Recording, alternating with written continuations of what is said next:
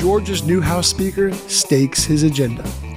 Welcome to Politically Georgia from the Atlanta Journal Constitution. I'm Greg Bluestein. And I'm Patricia Murphy, and we are two of the political insiders here at the Atlanta Journal Constitution. If you're just joining us for the first time, welcome, and be sure to follow us on Apple, Stitcher, Spotify, or wherever you get your podcasts so you never miss an episode. And be sure to rate us and review us while you're there because it really helps us grow the show. Coming up at today's show, Patricia and I just left one of the first sit down press conferences with the new House Speaker, John Burns, and we talked to him about what he expects to see this session, which policies he supports, and which ones are still up in the air. We'll also talk about Governor Brian Kemp's takeaway from the World Economic Forum in Davos, Switzerland. We had an interview with him as well this week. We're going to answer your questions from the Politically Georgia mailbag, and Patricia and I have our who's up and who's down for the week. This is Politically Georgia from the AJC. In Atlanta, one voice has stood out for over four decades. An AJC original, The Monica Pearson Show. Let's talk about how you got to ESPN. Revealing interviews. You are known as America's doctor, but I want to know who you were before that. When you have a different name, you have different color skin, it can be tough. With Atlanta's most famous faces as you've never seen them before. I'm telling my story. This is the American dream. The Monica Pearson Show streaming now on AJC.com. Hip hop is a product of black people. It's a product of black song and celebration. The Atlanta Journal Constitution presents Hip hop's most pulled elements are pulled from the South. a Southern hip hop story. We always go back to that moment of the Source Awards. Everybody wants your rhythm, but they don't want your blues. The biggest names in hip hop. Atlanta is still the mecca for hip hop. 50 years. No one can deny One film. the power of the South now. The South got something to say. Streaming now at AJC.com slash hip hop. Okay, Patricia, we were just sitting next to each other in the fourth floor of the state capitol as we listened. It was the first real Q&A session about policy, at least, with the new House Speaker, John Burns, who is, of course, a well-known figure at the Capitol, but a lot of people don't know his leadership style and where he, and significantly, where he stands on some of the state's most pressing policies. And I want to hear your t- takeaways in a second, but there was a lot of wait and sees. There's a lot of, um, you know, up in the air answers. He's not really taking a firm stance on many policies, but there's a few big takeaways we can come away with. One of them is that he was a no on a full scale Medicaid expansion, um, at least for now. And I read that into at least for this year. You know, and it's not a shock that he's a no against it because most state Republican leaders are against a full scale Medicaid expansion. But it's the first time he's said that on the record. And he's also sounds very, very skeptical of the push to allow Buckhead cityhood, the splitting of Atlanta into two municipalities. He basically said there needs to be more time for Andre Dickens, the mayor of Atlanta, to uh, carry out his public safety proposals. A few other things he talked about. He said that mental health, which was really the big, big priority for um, Speaker Ralston, he said that mental health would continue to be a front burner issue. And although he made it very clear Republicans are not going to be expanding Medicaid here in Georgia, he did talk about a new configuration for the state house committees that deal with healthcare.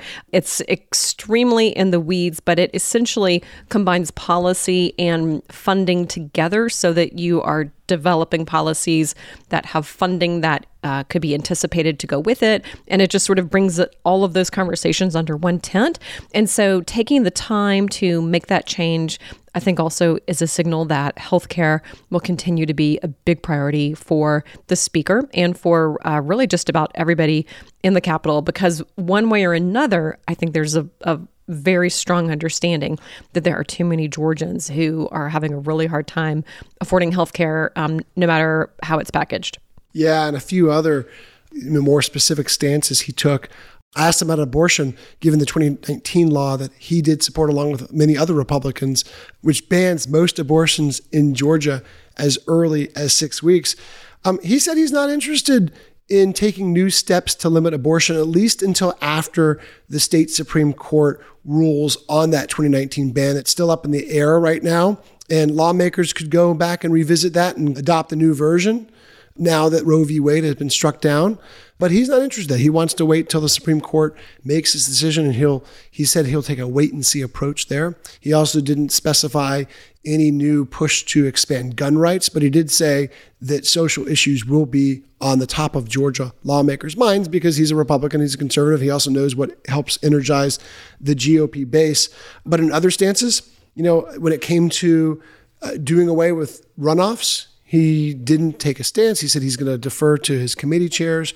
When it came to sports betting, Patricia, he also said he wouldn't take a stance. He's going to defer to some of his committee chairs and other Republican state leaders. And he talked an awful lot about consensus, about sitting around a table, about developing agreement, bipartisan agreement in some cases, with some of these big ticket issues.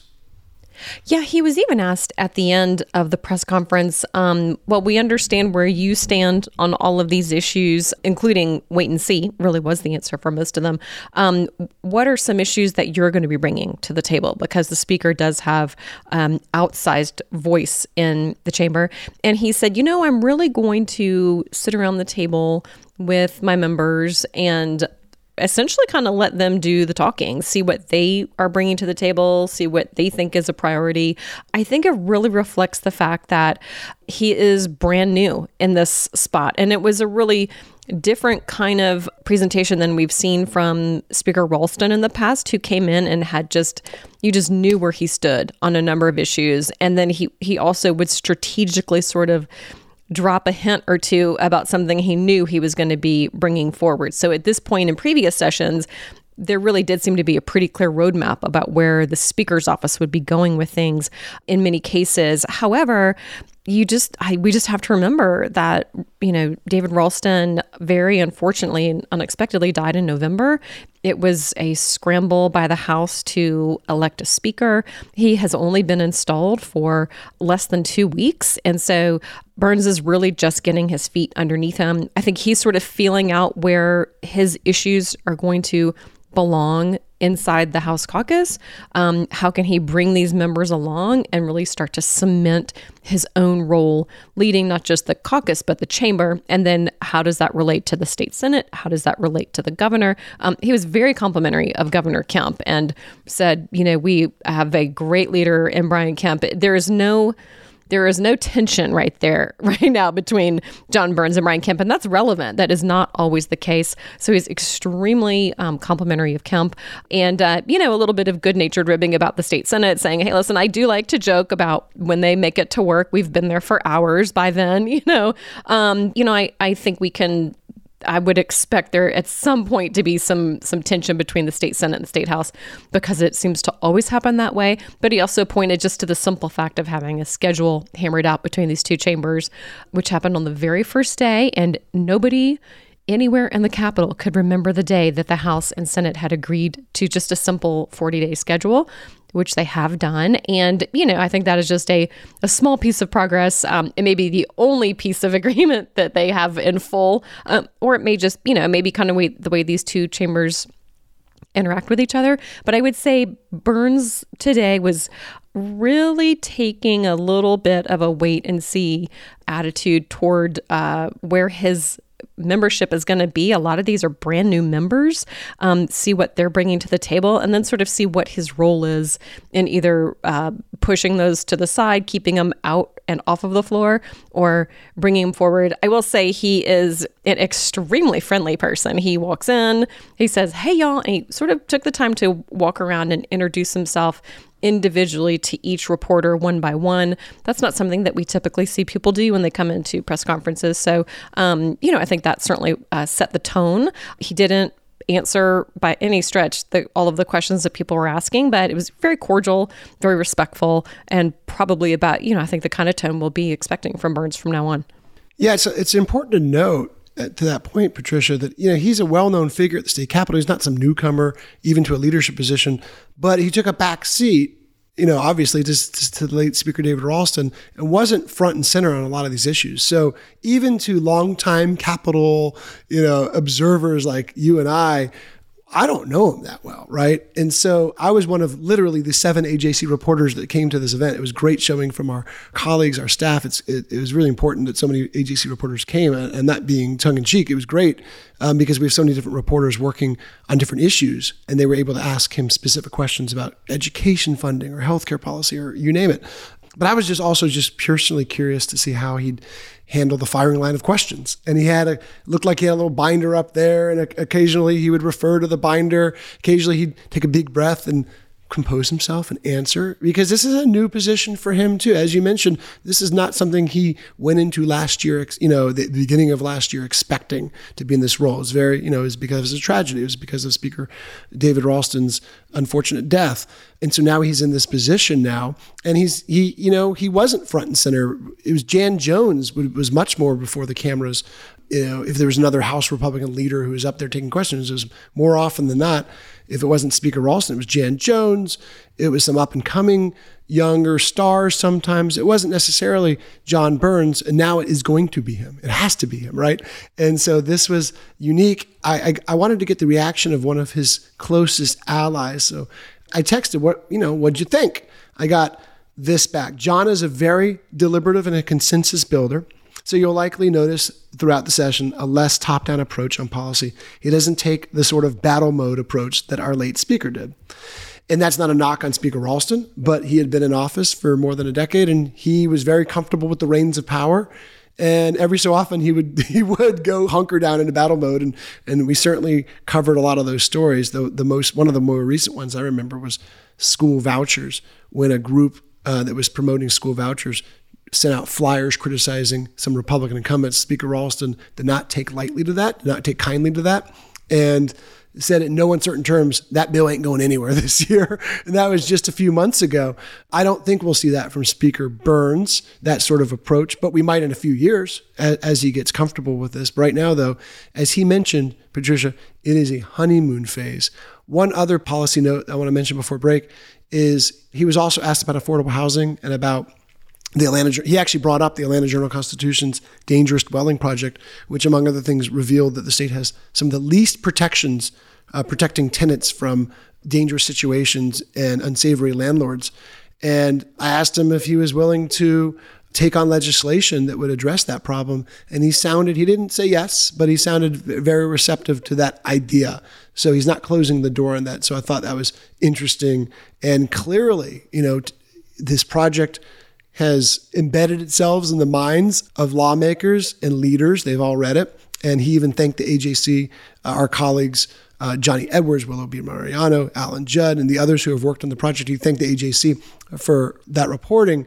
And now it's up to lawmakers and the public to see it through in a sense, right? To see if uh, there's action taken on it this year, next year, because the work has been done and lawmakers acknowledge that there's a crisis there. They also acknowledge that there's a dearth of affordable housing. And so, how they balance those two is going to be a very interesting issue this session. Absolutely. And the AJC editors took the really unusual step of putting an editorial on the front page the first day that the legislature met last Monday to say, you really certainly must act on this. And the AJC is delivered to the leadership offices all around the Capitol and say that was the story, that was the message to lawmakers as they walked past their AJCs that morning. Um, I will also say for Burns, you know, he's the only leader in the Capitol between him and Kemp and Burt Jones, the lieutenant governor, who has not spent the last two years running for this position, who has not spent the last two years thinking about here's what I would do as speaker, here's how I would lead this caucus. He's not been sounding out his colleagues for two years about what would you like to see, what can I do for you. Um, so he's got all of that catch up work to do. However, he was also the first out of the gate with a press conference this session. We've not heard from Burt Jones. Um, Governor Kemp has had his inauguration but no press conferences at all. So Burns kind of the least uh, expectant to be in this leadership position, yet the first to meet with reporters, which I think also sort of speaks to the fact that he does have a lot of experience, has a lot of, um, you know, at least has enough confidence in himself to go before that firing line, as you said. And I think it'll be sort of, it'll continue to be a give and take um, relationship between the press and Burns, which is really a good place to be going into session. And we're going to talk a little bit more about Governor Kemp when we come back from a quick break. This is Politically Georgia from the AJC. Donald Trump has been indicted in Atlanta. We have so many court dockets to follow, but we haven't really seen anything yet. The Atlanta Journal Constitution has covered every moment of this historic case. I've been writing about this investigation for two and a half years. Our team is led by reporters Bill Rankin and Tamar Hallerman. Follow our coverage on AJC.com and listen to new in depth episodes of the award winning podcast, Breakdown The Trump Indictment, only from the Atlanta Journal Constitution. Our journalists at the Atlanta Journal Constitution are working around the clock to keep you updated on all the developments surrounding the Trump indictment. Now, the AJC is putting all of our coverage in one place with our new Trump 19 newsletter. Every Wednesday, you'll have our latest coverage and analysis on this historic case in your inbox. So sign up for free today at ajc.com slash indictment newsletter. That's all one word. ajc.com slash indictment newsletter. And we're back to Politically Georgia from the Atlanta Journal Constitution. Your host, Greg Bluestein, with your other host, Patricia Murphy. We're not only the host of this program, but we're also two of the three authors of the Morning Jolt newsletter, which sets the stakes and the agenda in Georgia politics. And you can get it in your inbox every morning if you're a subscriber to the AJC. You can join our community right now by going to subscribe.ajc.com slash podcasts. And your first month of unlimited digital access is just 99 cents. That's subscribe.ajc.com slash podcasts so you always know what's really going on. Okay, Patricia, we also had the chance to speak with Governor Brian Kemp from Switzerland, from Davos, Switzerland, where he was among the hundreds of movers and shakers, literally, you know, five or 600 billionaires and corporate chieftains were there, 55 heads of state, all sorts of other I call them global glitterati in one of my stories. My editor, who doesn't like hyperbole, was like, "Hey, this is actually this is actually fitting. It really is the one of the only times you can actually." You use a lot of words like swanky and ritzy. Yeah, but in this case, it actually global glitterati is good though. That's yeah, good. It, it works.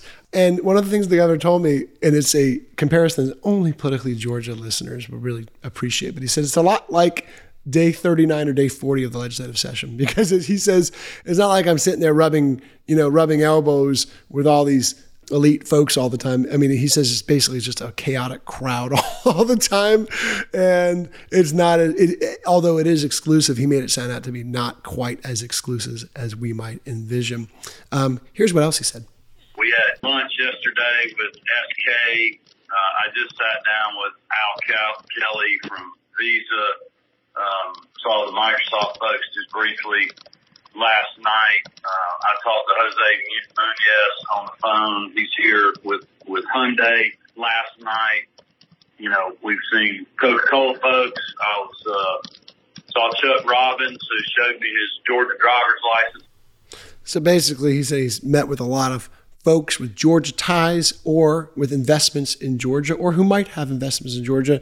And Patricia, one of the ways it was framed to us was um, this is multiple economic development trips all rolled into one because all these folks, you know, from South Korea, Japan, Europe, you name it, the U.S.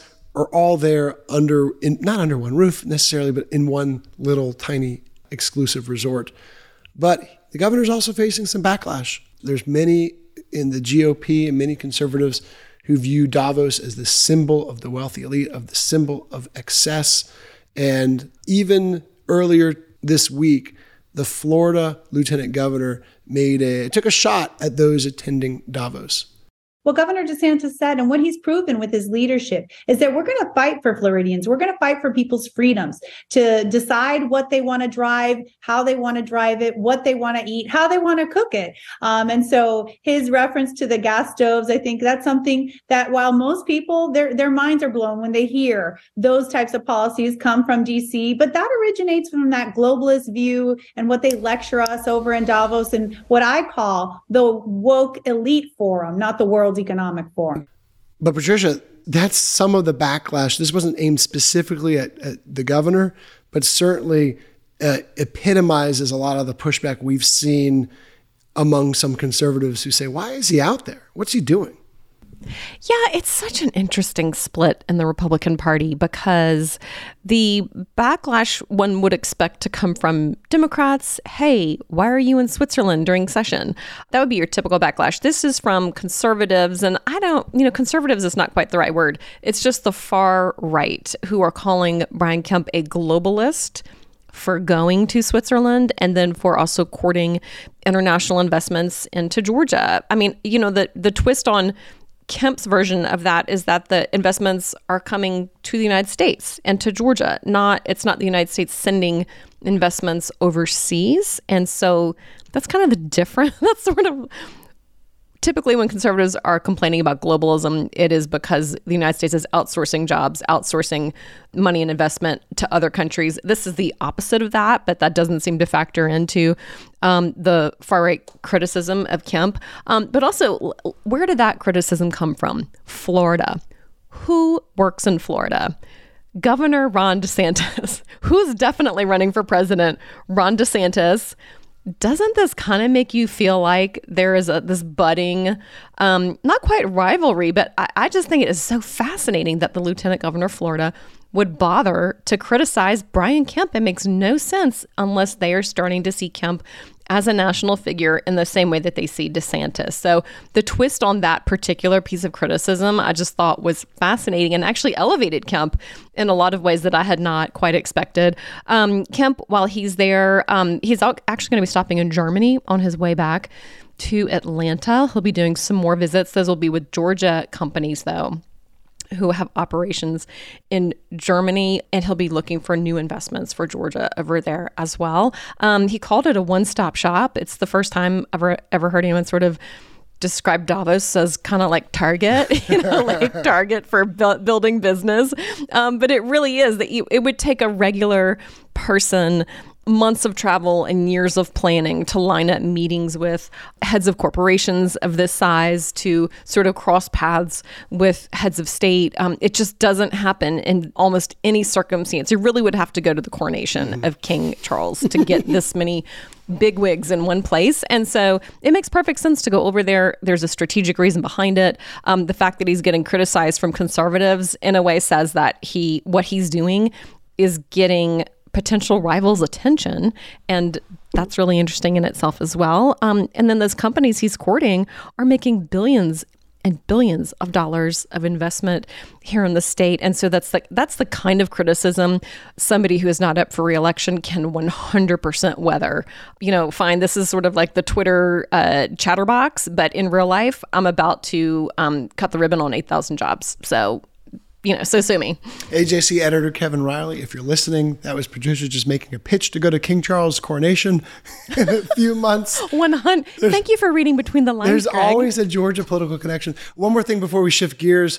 Um, the governor said he, I asked him about the different corporate CEOs that he talked with there and what their mood about the, the, the looming economic clouds that are gathering is. And he said, uh, there's a lot of caution out there, but there's a lot of focus on certainty you know, what states, what political leaders can help bring certainty as they make really important decisions that will involve, as we've seen, billions and billions of dollars.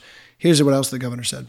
Look, I think we need to continue to be fiscally conservative and cautious and not grow government just because we have a lot of reserve money. But I do think it's a great opportunity for us to help our citizens fight through whatever's coming in, in 23. So he's going to take a cautious outlook uh, as we've seen in the state budget of the $6.6 billion surplus, about $3 billion is allotted right now. We don't know what's going to happen to the other billions or so dollars, uh, but you heard it from him. He's likely to keep some more in reserve as a potential, I don't want to say the R word, but as some dour economic straits uh, might be approaching. Okay, now it is time for the listener mailbag. You can now call the Politically Georgia podcast hotline anytime leave a message. We'll play it back and answer your question right here on the podcast. The number is 770 810 5297. That's 770 810 5297. Shani B is standing by. And the phones have been ringing off the hook this week, Greg and Patricia. Yeah, I feel like I missed the cue for the music, but man, do I love hearing that. Um, yeah, what do we got first? Nothing happens till the music plays first. That's what I say. Well, since we just talked about Governor Kemp's trip to Davos, Switzerland, let's start with Brandon. He called from Lilburn, and he has a question about overseas companies bringing business here to Georgia. My question is, is that the uh, Brian Kemp going over to Switzerland and trying to get other businesses from around the world to come to Georgia. How do you see that affecting policies such as the LGBTQ, access to abortion, and the gun laws that he's enacted? How do you see that playing out where they might have a different stance on it and that might be a tipping point for them to not come to a state like Georgia uh, in the future? So I think that's such a great question because when the when bills, very conservative bills, pass in Georgia, including the six week abortion ban and including constitutional carry, which lifted the requirement to have a, a license to carry a concealed weapon here in the state, we did hear a lot of corporate chatter a little bit people saying what what if this has corporations leaving the state? There was talk about um, i believe it was the religious freedom bill greg.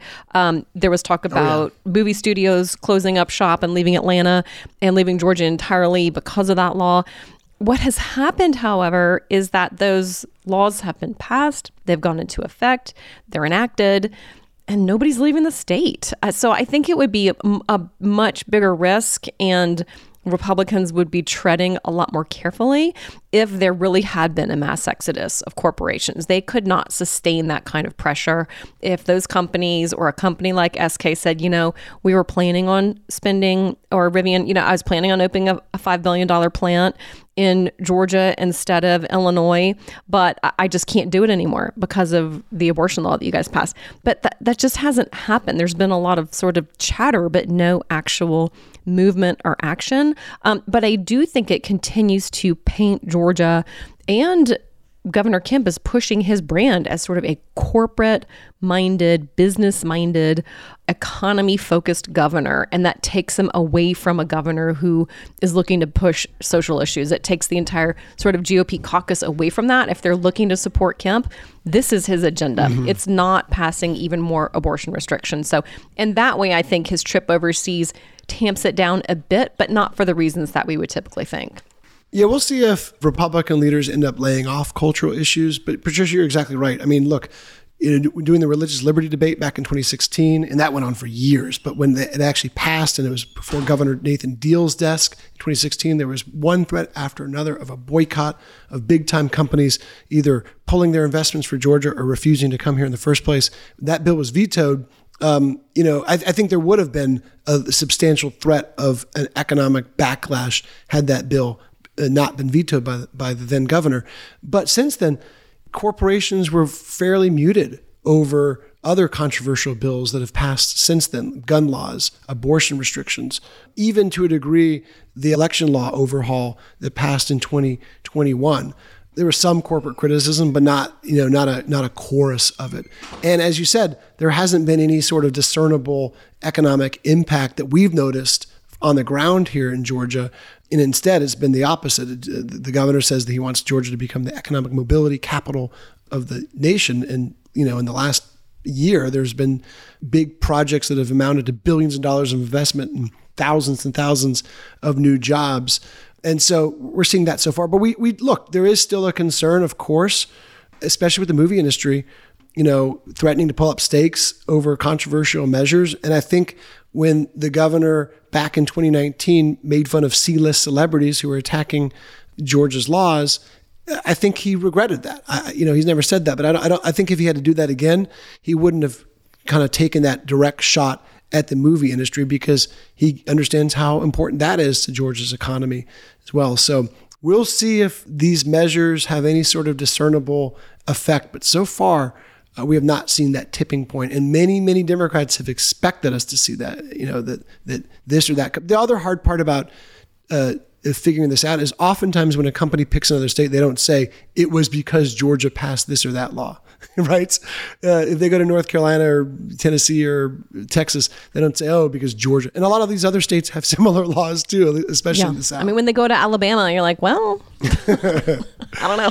Uh, and, and then, of course, the big rule: money talks. And uh, even as much as as Hollywood producers and studio executives might not like uh, some of the laws that Georgia passes, we still have the most lucrative tax credits in the nation, and that matters.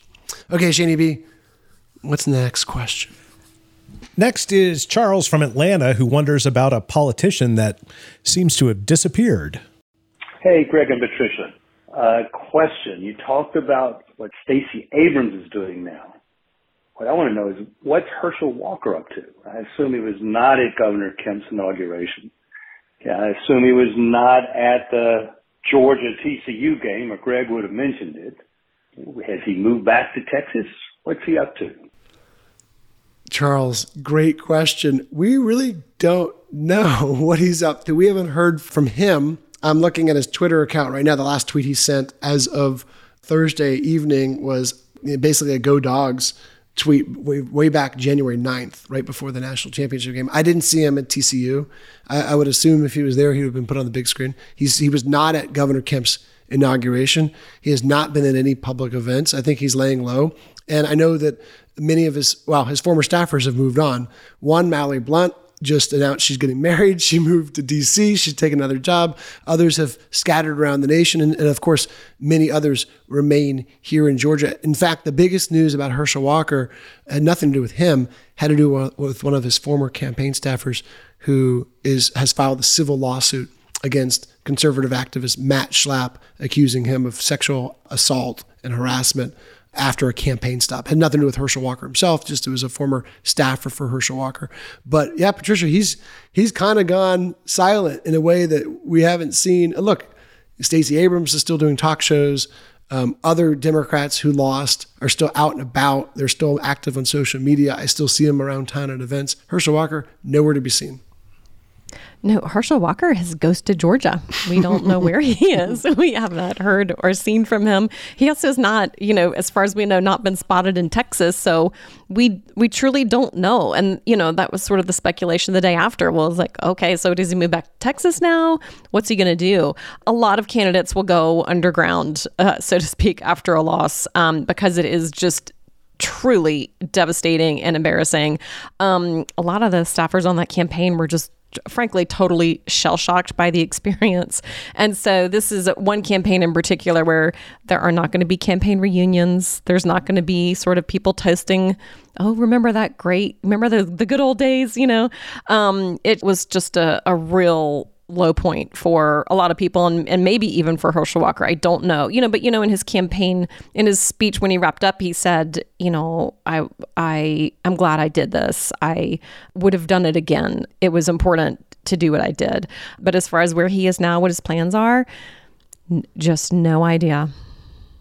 I will just add if if anybody in the politically Georgia community knows where Herschel Walker is or has had a spotting, let us know. We'd love to hear from you. An all points bulletin. okay. Shady View, do we have a third question? We do. Our third question now comes from a caller that was out making deliveries. And now there are no passenger seats in a UPS truck, so we're all just going to climb in, hang on, and take a ride while he asks his question. Hey, how's it going? This is for Politically Georgia. My name is Matt. I'm a UPS driver up here in Cleveland, but I'm from Gainesville. And uh, what is your thought process on like who's up, who's down? Do you think Jeff Duncan's down? I mean, considering all the other people who faced all that fire, he resigned to try to do something bigger and better. Maybe because he thought he wouldn't get reelected. But uh, you know, I'm going to tell you my thought. It seems like he's down. But uh, where does he stand in all that? Because he should have easily reelected. Hindsight being 2020, and Burt Jones being the guy that's uh, more of the Trump supporter, probably wouldn't have made it. So anyway, just want y'all's thought process on that. Maybe I've already dug into my thoughts and made it useless, but I hope you can hear this over all this loud banging noise as well. All right, take care. Enjoy y'all's podcast. Matt, that is the best call. uh, This is this is the best call since we've had from um, since uh, who was it from New Hampshire? Oh, New Hampshire. I can't remember. Yeah. It was great though. Um, Yeah, she was New uh, oh, from- Jersey. no, it was from New Jersey. Yes. Fran. Fran. from New Jersey. Yes. Um, Matt from the UPS truck. First of all, thank you so much for calling us. I hope you were hands free. Don't don't be calling while you're driving. Um, if your hands are on the wheel. Um, however, Matt, it's like you're reading my mind. I I sort of asked myself this question quite a bit. I think time will tell if Jeff Duncan is who's up or who's down because he does have this sort of vision of GOP 2.0. But I wrote a column about Brian Kemp and said, you know, in a way, Brian Kemp is GOP 2.0 because Brian Kemp got elected and Brian Kemp did a lot of the things that Jeff Duncan was talking about in his book, um, in terms of uh, sort of being more. Uh, more consensus driven, not being beholden to the Trump wing of the GOP. But Kemp got elected, and Duncan took a step back and decided not to not to run. And and and I think you're exactly right. Nobody saw these results coming. Uh, could he have won in the end? I mean, it's possible. Who knows? So, is he who's up or who's down? I'm going to say I'm going to reserve judgment. Time will tell. I know Jeff Duncan wanted out of politics. It was a really rough go for him and his family. So they might have just needed a beat to uh, sort of reorganize themselves and step out of the spotlight for a minute. But I think you know we're. I think the jury's out on uh, how Jeff Duncan's going to judge this decision. Yeah, I was going to say the same thing. I know it's a cop out, but but it, it we'll we'll see where Jeff Duncan is in a couple years. Right now, I mean, I bugged him a couple days ago. He's on an extended family vacation. I think he's enjoying some free time. But look, you know, uh, when he decided not to run again, it was seen he and, and other Republican incumbents. I'm not talking about Governor Kemp. I'm talking about Secretary of State Brad Raffensperger. Were looked at as sort of you know, had no chance at a, at a reelection battle. And, and, and obviously that was wrong because Raffensperger easily fended off a Republican challenger and easily won another term. And who knows if Jeff Duncan could have, could have defeated Burt Jones uh, had they had a matchup together. We know there's no love lost between those two. And we know that Jeff Duncan didn't even endorse Burt Jones. But remember, at the time where Jeff Duncan decided not to run again, it was still Trump's endorsement was still seen as this paramount, the golden ticket, as Jeff Duncan would say. And I've asked him multiple times on the record if he regretted his decision. Of course, he said no. You know that he was ready to move on. He was ready to to pursue this vision of a GOP 2.0. And I think we'll really know the answer in a couple years because um, if Jeff Duncan is able to continue to stay in the spotlight, if he if his profile nationally rises, if he becomes a CNN contributor, you name it. I don't know what I, I don't know what his plans are, but if he if he finds a way to further that vision outside of public office, it could be looked at as a success. But um, right now, there's a big question mark over what legacy, if any, any he has in the state. Okay, Patricia, I think Shani B. That was a that was a great group of questions. Keep them coming. Do we have any more?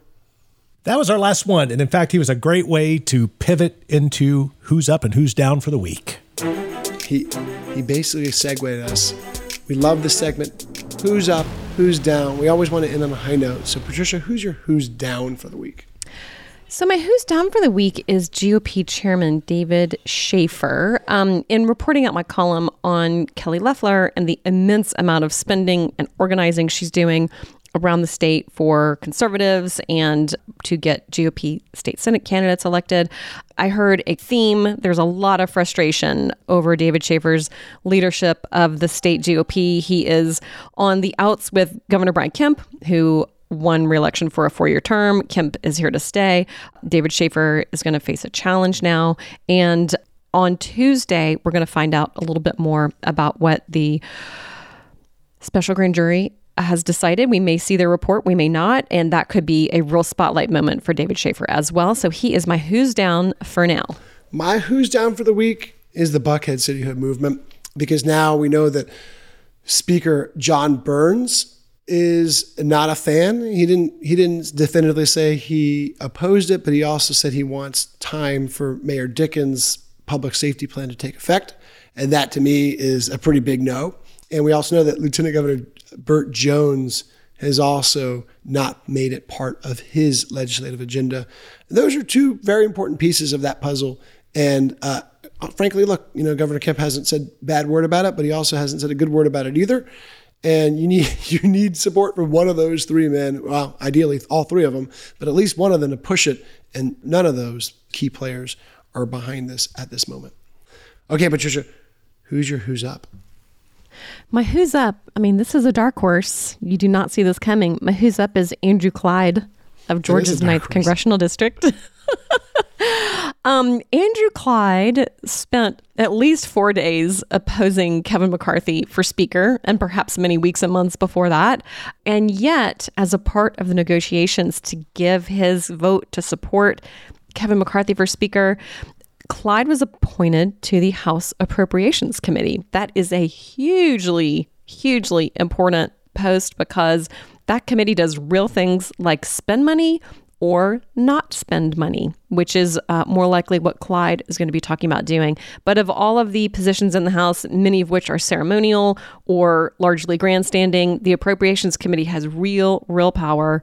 And the fact that Clyde went up against McCarthy as a sophomore and didn't have any particular power to bring to that conversation other than his single vote. He got a lot out of that. And um, he's definitely who's up and, you know, we'll be watching carefully to see uh, what he does from that from that post of extreme power. Yeah, that was a dark horse. That, that took me by surprise. Okay, my who's up is the advocates of sports betting. There's a major development this week that our colleague Maya T. Prabhu covered, which was uh, former Georgia Supreme Court Chief Justice Harold Melton issued an opinion saying that he doesn't think, uh, and it's an advisory, you know, it's not a binding opinion, it's just a uh, his own opinion, but he says he doesn't think that a constitutional amendment is required in order to pass that, which of course is a big deal because it means you don't need to get a two thirds of support in a referendum to pass. You just need a simple majority and the governor's signature. And other things going in advocates' favor. Well, the governor has also indicated he supports sports betting. He indicated that on the campaign trail last year. Lieutenant Governor Burt Jones is also a supporter of sports betting. And when House Speaker Jon Burns was asked about it, he didn't take a stance, but he also didn't shut it down. So now you've got three power players in Georgia politics all saying they either support it or they're open to the idea. It doesn't mean it's going to pass this year. It just means that it's gotten another boost forward. Okay, that is all the time we have for today's show. Thanks so much for listening to the Politically Georgia podcast. You can count on new episodes to come out every Wednesday, every Friday, or whenever news breaks. We'll see you next time on Politically Georgia from the AJC.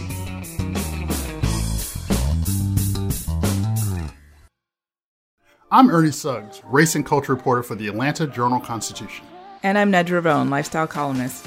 Atlanta has been known as the Black Mecca for so many years, but that means something different to everybody. It means everything to me. I've been living here for 24 years and I am still amazed at how rich the city's black culture continues to grow. Every day I wake up, I learn something new. Well, you all can learn something new by subscribing to the Atlanta Journal Constitution's new newsletter called Unapologetically ATL.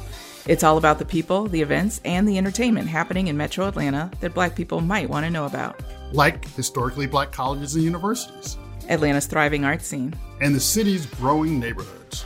Wherever you live, we want to hear from you. We want to hear what issues are important to you. So subscribe today at www.ajc.com slash unapologetically ATL. Only from the Atlanta Journal Constitution.